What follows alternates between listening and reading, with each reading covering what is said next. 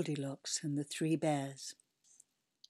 Once upon a time there were three bears who lived together in a house in a wood. One of them was a little tiny bear, and one was a middle sized bear, and the other was a great big bear. They had each a bowl for their porridge, a little bowl for the little bear, a middle sized bowl for the middle sized bear, and a great big bowl for the great big bear and they had a chair each to sit in a little chair for the little bear, a middle sized chair for the middle sized bear, and a great chair for the great big bear. And they also had a bed to sleep in a little bed for the little bear, a middle sized bed for the middle sized bear, and of course a great big bed for the great big bear. One day, after they'd made the porridge for their breakfast and poured it out into their bowls, they went out for a walk in the wood while the porridge was cooling down, so they wouldn't burn their mouths by having it too hot, for they were very well brought up bears.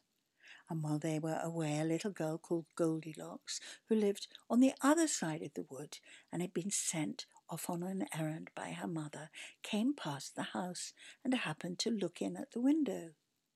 And then she peeped in at the keyhole because she was a very curious little girl.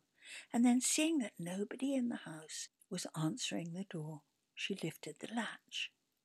The door was not fastened tight because the bears never suspected that anybody would harm them, so they hadn't bothered to lock the door. So Goldilocks opened the door and went in, and she was very pleased when she saw the porridge on the table. If she had been a well brought up little girl, she would of course have waited till the bears came home, and perhaps they might have asked her to have breakfast with them.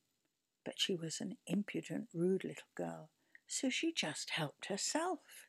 First she tasted the porridge of the great big bear, and that was too hot for her, and then she tasted the porridge of the middle sized bear, but that was too cold.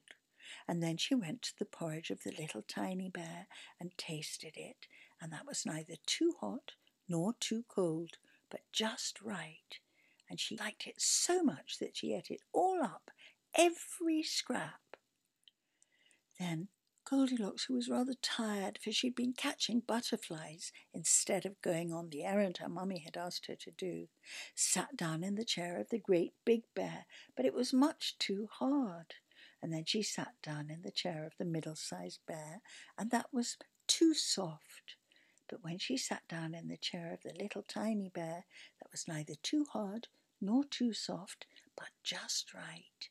So she sat down in it, and when she sat down on it, the bottom of the chair fell out, and down she came upon the ground, and that made her rather cross, for she was a bad tempered little girl. So then she thought she would go and have a rest, and she went upstairs into the bedroom and first she lay down upon the bed of the great big bear, but that was much too hard for her, and then she lay on the bed of the middle sized bear, and that was too soft, and she just rolled into the middle.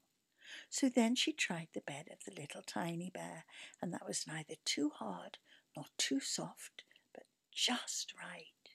And before she knew it, she'd covered herself up and lay there till she fell fast asleep. By this time, the three bears thought their porridge would be just right for them to eat it, so they came home to have their breakfast.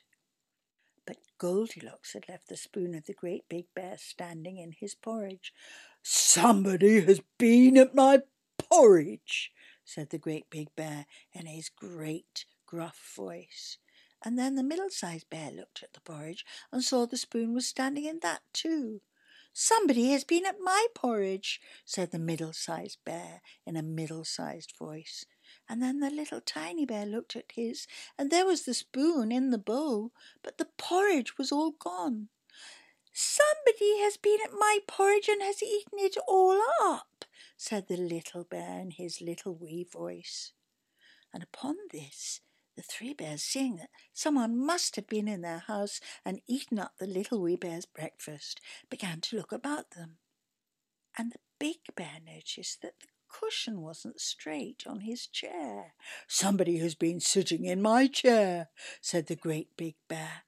And then the middle sized bear noticed that the soft cushion on her chair was all squashed. Somebody's been sitting in my chair, said the middle sized bear. Somebody has been sitting in my chair and they've broken the bottom of it, said the little wee bear in his little tiny voice. So then the three bears thought perhaps there was a burglar, so they went upstairs into their bedroom. Now Goldilocks had pulled the pillow of the big bear out of its place on his big bed. Somebody has been lying in my bed, said the great big bear in his great gruff voice and Goldilocks had pulled the pillow of the middle-sized bear out of place. Somebody's been lying in my bed, too, said the middle-sized bear. But when the little wee bear came to look at his bed, there was the pillow in its place, and upon the pillow Goldilocks' yellow head, which was not in its right place, for she had no business to be there.